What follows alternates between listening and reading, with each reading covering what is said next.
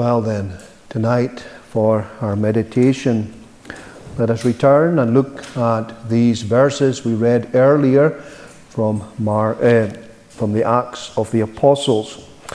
And we read from verses 31 of chapter 4, going on to chapter 5 and to verse 11. And that will be the focus of our meditation this evening. The title I would like to give to our meditation is Be Careful in Your Ways.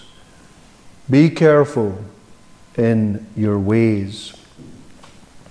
We are working our way through the book of Acts, and here we have in the book of Acts the early church and how it operated, how it came into being, how it was empowered by the Holy Spirit that came down on the day of Pentecost, and how the disciples and the apostles went about preaching the gospel, and how God had wonderfully blessed their efforts when they preached about Jesus and the resurrection. And last week we looked at the major part of chapter 4, and we noticed there persecution, prayer and power. And we noticed that the honeymoon period was over for the early church, because after having initial success and enjoying some kind of popularity, those in the temple, those religious leaders, were not impressed with the fact that the apostles were performing miracles, and they were claiming it was done in the name of the Lord Jesus Christ, the one that they had crucified, but God had raised from the dead. And Peter particularly was laying it quite clear that these people had crucified the Prince of Glory, but God had raised him to life, and therefore the only thing that they could possibly do was ultimately to acknowledge their sin, to repent, and to believe the gospel. Now that was hard for these religious leaders. Therefore they weren't going to go along that track, and they began to persecute the apostles. But the apostles, true to their commission, would not give up. Who are we to follow? Who must we obey? Do we obey man or God? And they made a clear choice. They were going to continue, and they were going to preach in the name of the Lord Jesus Christ, because they had been commissioned and authorized by heaven itself. Well, we want to continue to look at the early church. Now, we have much to learn from the early church, and we can, in some sense, marvel at them, and we would seek to emulate them, and we might be, in a positive sense, envious of them. But they had their problems also. Nothing was perfect. It never is. And this is what we find here. Well, I have one or two lessons that I wish to highlight from these verses for our edification tonight. And we look for and long for and hope for the blessing of the Lord as we do so. First thing then, what have we got here? Well, we have unity. And that unity was followed by generosity. What do we find here? Verse 32, and the multitude of them that believed were of one heart and of one soul. Different people. Male, female. We don't know the ages, but we can only assume that they were not all middle-aged. There would be young people, middle-aged people. There would be old persons. There would be religious persons. There were persons here who were priests, but they were followers of the faith. There were people here from all different kinds of backgrounds.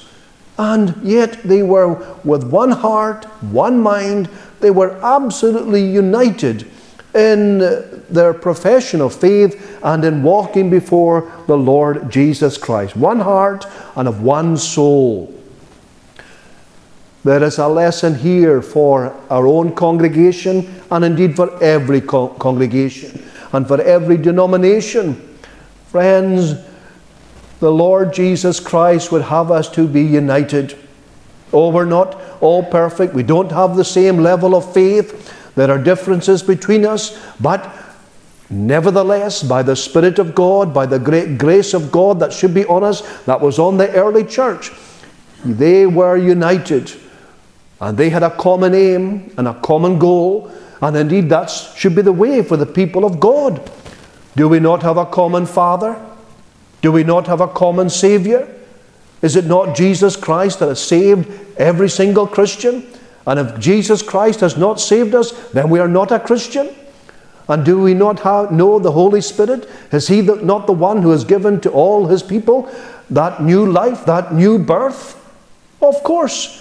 And is it not the Holy Spirit who sanctifies His people? He works in them. Is that not true?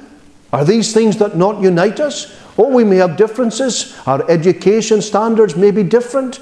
Our academic abilities may be different. Our intellectual skills may be different. And indeed they will be. But nevertheless, this is something marvelous about the Christian church, that people from all walks of life, with all different backgrounds, yet they can come together and they can be united under the glorious headship of the Lord Jesus Christ. Now, friends, I do believe, yes, I do believe that there is some unity among us, but we're not going to be complacent. We're not going to rest upon our laurels, because no matter what stage we're at or how much we've advanced, there's always room for improvement. And we must press on. We must look upon every single Christian as our brother, as our sister. We're all part of the family of God. And what a privilege, what a blessing it is to have a family and to be in the family of God and to be adopted into His glorious, His eternal family. Therefore, let us strive. Let us not be complacent. Let us not relax. And if there be any quarrels, if there be any problems between any in the congregation, or indeed outside of the congregation, what are we to do, first of all? We are to go and address that person. We are to speak to that person. We are to get alongside that person. And we are to open up, and we are to articulate what we perceive the problem to be. It may well be that when we would do that, the other person might give an explanation. And it could well be that our first impression was all wrong. And a very simple, quiet word with someone who you have offended or you believe that they have offended you could be solved without anybody else knowing anything about it.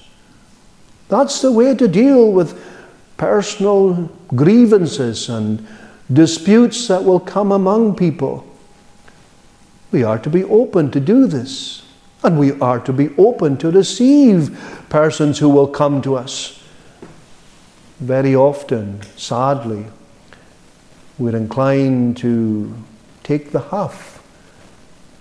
We're inclined maybe to have a short fuse instead of just simply listening and responding appropriately.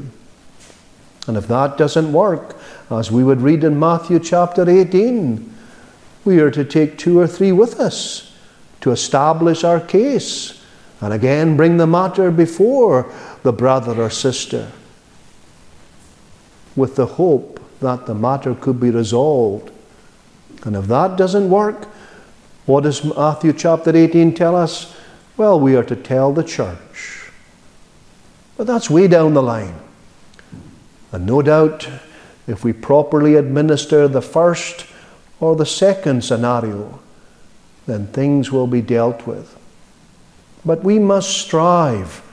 We must do all that we can to live in peace and in harmony with one another, within the congregation, and indeed within the Christian church. And this is something that's worth striving for.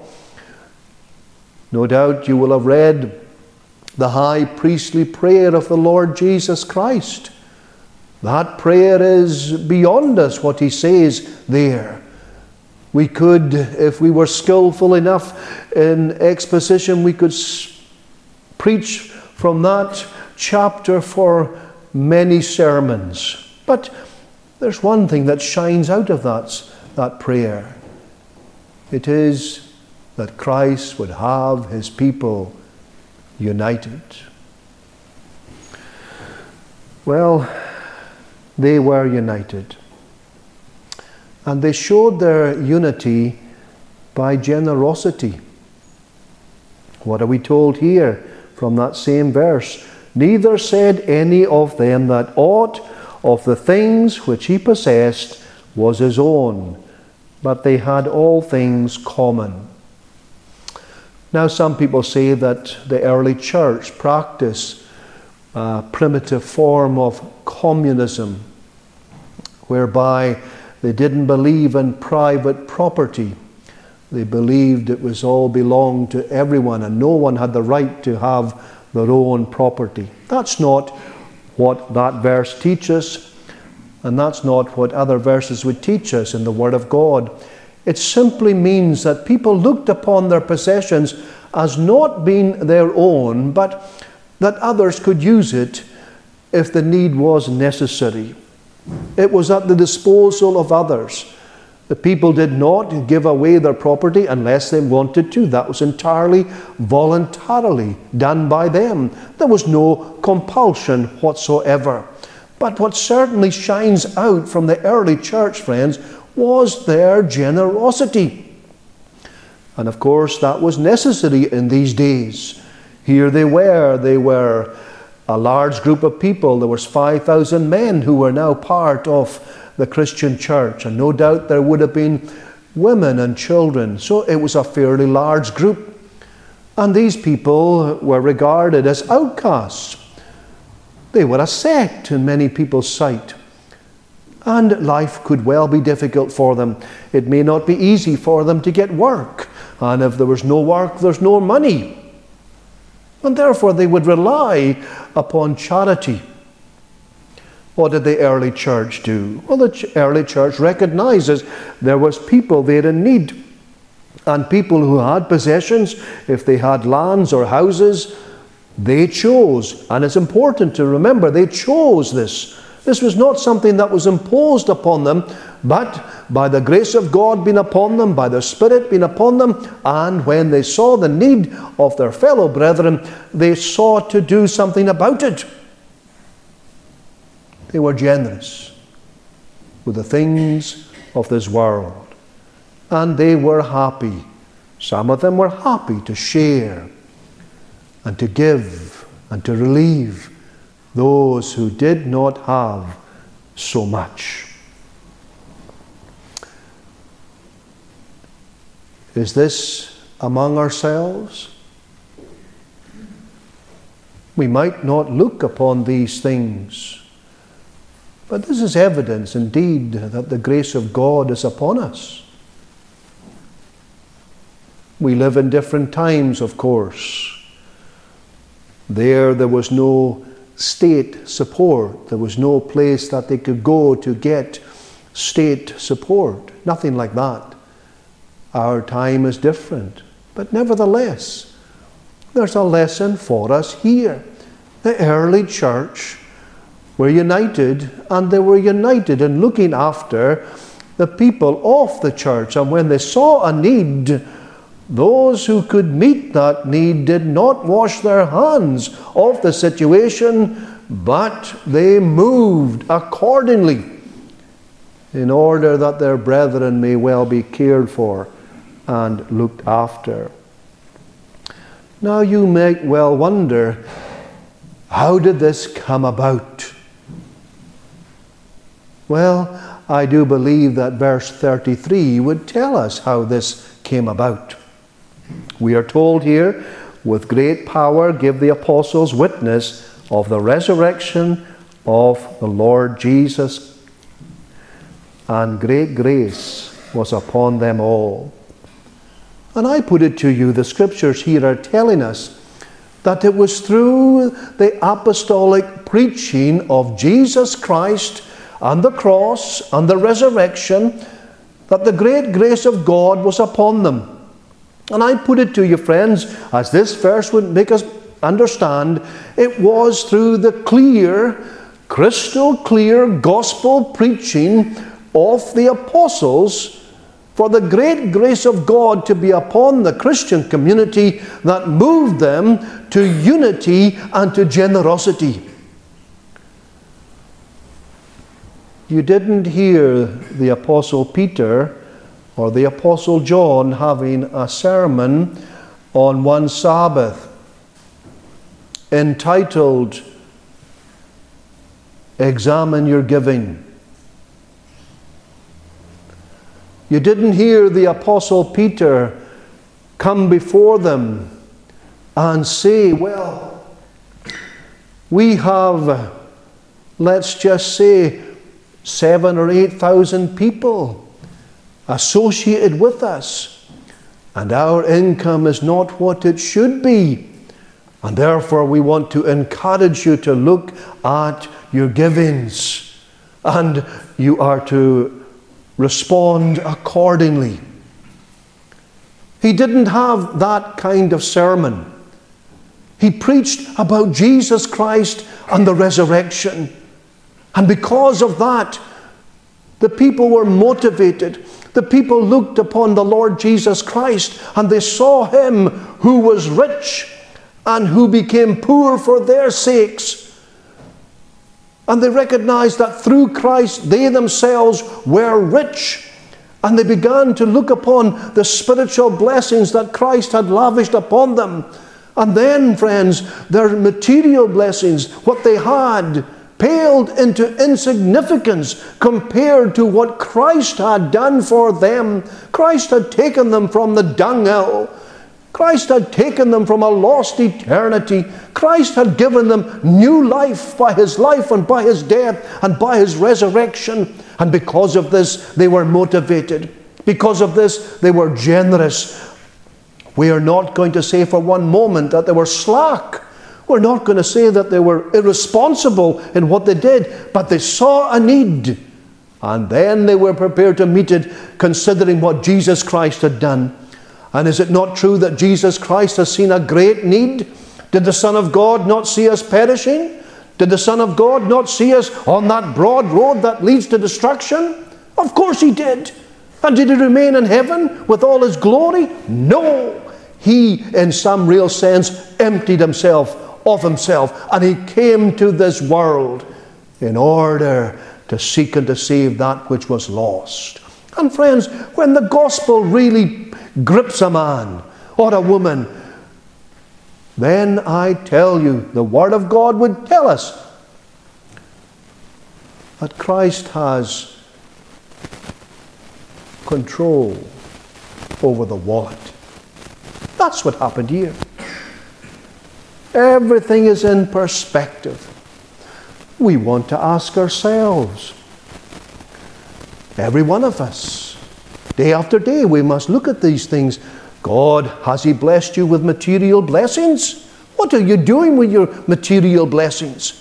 Have you got a large bank balance? Well, very good for you, but what are you doing with it? To him whom much is given, much is required. That can be applied in many, many ways. We have much information. We might not have much knowledge. That's another matter. But we have much information. We have far more information than the early church ever did.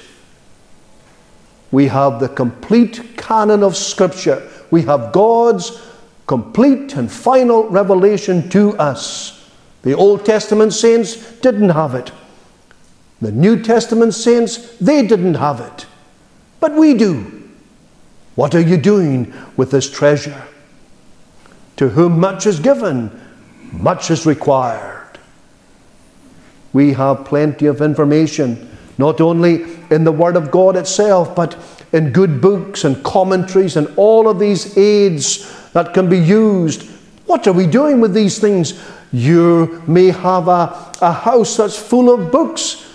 What good is it doing you unless you're actually reading them and assimilating them and growing in grace as a result of them?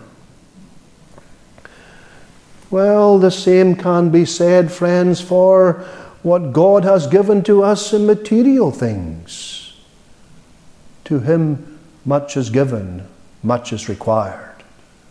Now, let's be clear, friends, the minister is not here this evening appealing for funds. No, that's not what I'm saying at all. But what I am saying, and what the Bible does say, that when the great grace of God is upon a congregation, you'll find unity and you'll find generosity. And you'll find that people will find ways to use what God has given to them for the furtherance of the cause of Christ and to bless the people of Christ. That's what it says. And therefore there was great unity and great generosity among them, and these people were prepared to give up everything in order that the cause of Christ might surely flourish and prosper. And the Apostle Peter didn't appeal for funds. Neither did John. Neither did the others. What did they do? They simply went on preaching the gospel. And that, friends, had a wonderful effect upon the people when they came under powerful preaching of Jesus and the resurrection. Neither was there any among them that lacked. For as many as were possessors of lands or houses sold them, and brought the prices of the things that were sold. And we have an illustration here of one who did exactly that, Joseph, who was surnamed Barnabas, the son of consolation, a great Levite, a great encouragement to the Christian cause. Here we have his act of generosity recorded for us. And no doubt there were others also. Well, firstly then, unity and generosity. But surely, secondly, we notice here, probably the main thing we're to notice in these verses, we notice Satan at work. Satan at work amongst the church. Verse 3, for instance, and we'll look at this. But Peter said, Ananias, why hath Satan filled thine heart? Did we not notice earlier on, in verse 31, where we read, and when they had prayed, the place was shaken where they were assembled together, and they were all filled with the Holy Ghost. Now, there are occasions in the Bible when all does not mean all exclusively. It does not mean all in the sense of everybody. And this is one occasion, because it would be here that the Holy Spirit came upon and filled many of them. But there was one who was not filled with the Holy Spirit. Or we could say there was two who were not filled with the Holy Spirit. And it was Ananias and his wife Sapphira. This is what Peter says, why has Satan filled thine heart?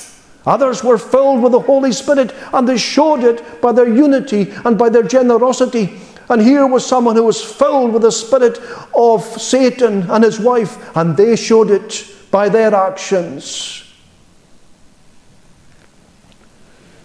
Why has Satan filled thine heart to lie to the Holy Ghost? You don't lie to a force. You lie to a person.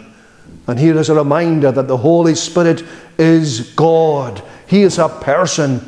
And they lied to God, as it goes on to tell them, "Thou hast not lied unto men, but unto God." What a fearful thing. What happened here on this occasion? Well, Ananias and Sapphira, they had a plot of land, and they decided that they would sell it. We don't know how much, we're not told, but let's just use figures for ourselves to help us. They sold it, or let's step back a bit, and they began to say, well, we're going to sell this piece of land, and we're going to sell it for £10,000, and we're going to give this £10,000 to the apostles, that they might use it as they see appropriately in order to advance the cause of Christ, or that they might be able to relieve those who need it. And that's what happened. They agreed to sell a piece of land for a certain amount of money, and they said that this money was going to go, all of it was going to go to the cause of Christ. Well, when they sold it, perhaps the bulk of it went to the cause of Christ, but they kept some back for themselves. Now, as the text tells us quite clearly here, they didn't have to sell it, and even when they did sell it, the money was theirs. They could do as they wanted with it. But they wanted to be like Barnabas and like others. They wanted to be seen as ones who wanted to further the cause of Christ. And they wanted the applause of men. They were, in short, hypocrites, pretending to be something they were not.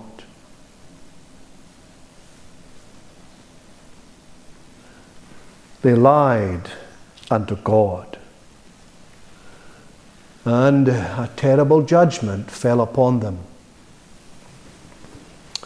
Well, here is Satan at work in the early church. We saw him working earlier on in persecution. Here he is working. Persecution was outside the church. Now he's moved inside the church. He's moving among the professing people, and he's bringing scandal upon the Christian community. And as we shall see later on as we go through this book, he has another way. He has another device, and it is to bring about distraction. And we'll look at that when we come to it. But friends, Satan doesn't change. His strategies are exactly the same. You'll find it in our own Christian life, in our own congregation, and in other congregations and denominations. Satan will bring about persecution, and where persecution does not work, he will then work within the church, and he will stir up moral compromise, whether it be financial things like this, or sexual things, or whatever. He works among the congregation, and we must be aware of it. Because if we're truly a church that belongs to the Lord Jesus Christ, then you can be sure the evil one wants to bring us down. And if persecution will not do it, then he'll go again. He doesn't stop, and he'll be working among us, and he'll be bringing some moral dilemma upon us. We have to be aware of his schemes and of his wiles. He does not want the preaching of the gospel. He doesn't want people to be warned from the wrath that is to come. He doesn't want people to hear about the resurrection. He does not want to hear about Jesus Christ, who has come to save sinners. Why? He wants all of them to go where he is going. He knows he's going. He knows his time is short. And this wicked, malevolent spirit, he wants to bring as many of men and women with him. and he is cunning. And he works. And we must be aware of him, because Satan is at work.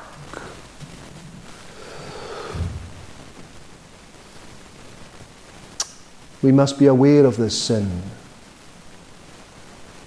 Hypocrisy is a reality.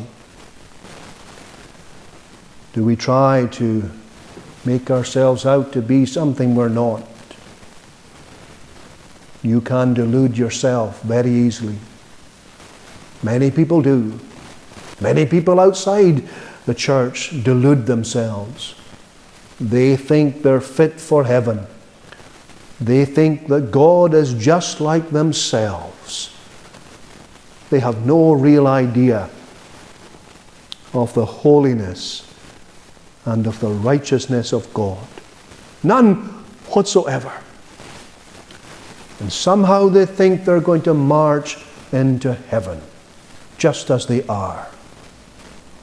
Well, I'm sure all of us know that's not to be the case here. For us, we know that. But friends, we must be true before our God, careful in all our ways, because this sin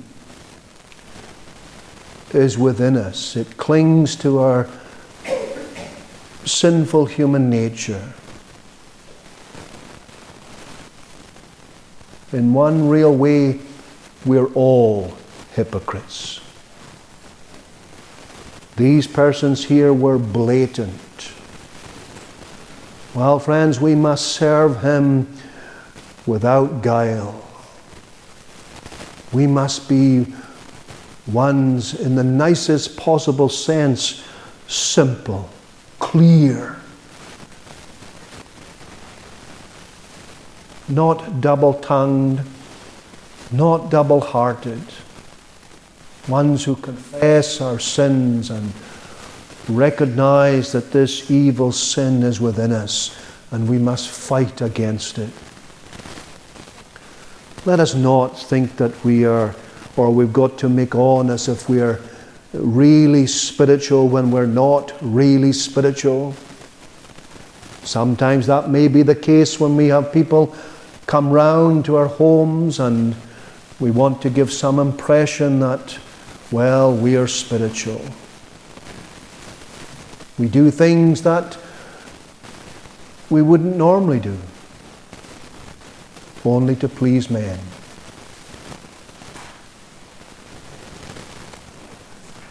Let us be open. Let us be frank. God can read us. He knows us. He knew this situation. And these people wanted to deceive. And God was not going to have it. And thirdly then, we have the judgment that fell upon them. There's no real need to dwell upon this other than to say one or two comments. Notice, friends, God was making an example of them. And if you were here this morning, this incident here has connections, in some sense, with what we read about Achan. Achan was one who disobeyed God and thought he could hide his sin. But because of Achan, the people suffered a defeat, and God was going to deal with this person before they could march on. What was happening here? Well, what was happening was the people of God were just going into the promised land, and God was starting a new work, if you like, with the people of God. And the people of God were to realize that God will not put up with hypocrisy. He will not put up with people who lie. He will not have that. He will not tolerate that. And he made an example of Achan. A terrible judgment fell upon him because he thought he could pull the wool over the eyes of the Lord. He could easily fool Joshua and the leaders, but not God. And God was making an example of them that the people might realize they are his people.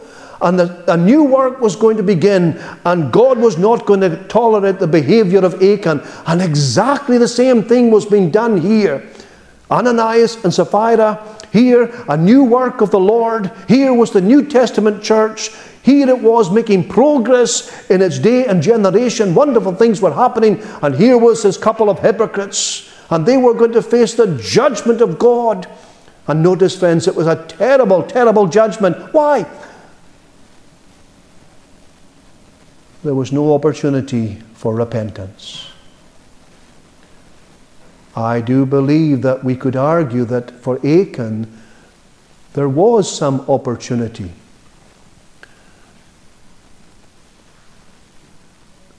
Was it not intimated before that the people were to gather together and they were going to be taken by lot?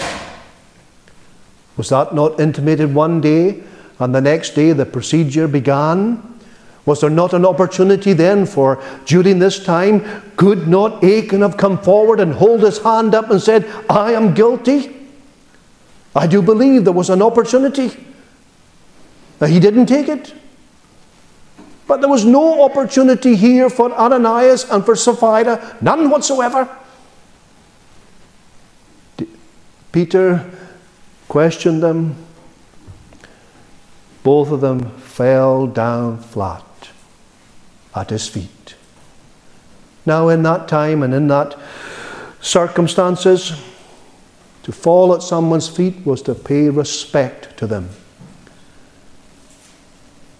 They didn't show respect to the church of God in life, but they were going to show respect to the church of God in their death. Sudden judgment. No repentance whatsoever. God was making an example of them. Now we know there would have been, and there will be many people who have lied to the church since that day, and they haven't been dealt with in this manner. Why?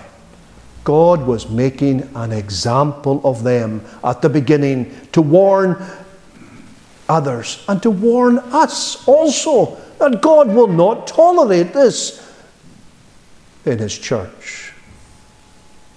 Oh, he might not visit us like he did them, but he will have his day. Let us ask ourselves. They said that they were going to give everything from the sale to the apostles. Are you a Christian tonight?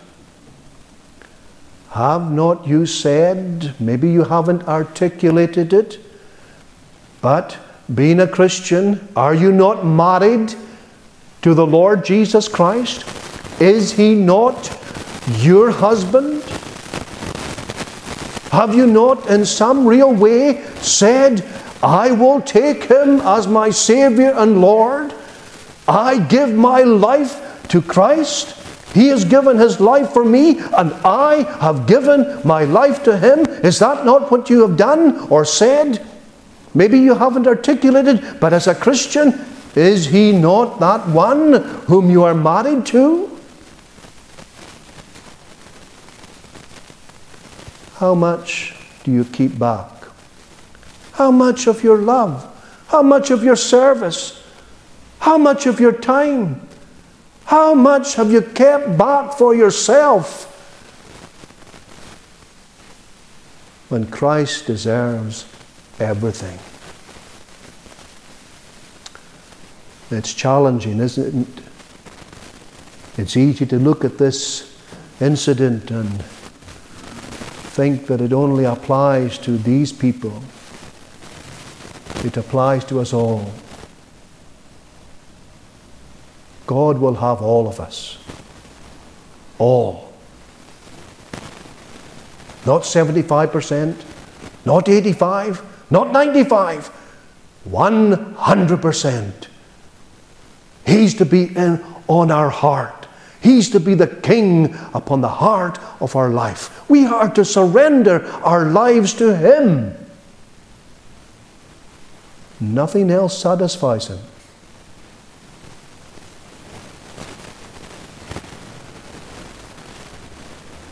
Who are the hypocrites then? Can any one of us lift our head up? Can the minister? Be careful. God will have all of us. Amen. And may God bless his word to us.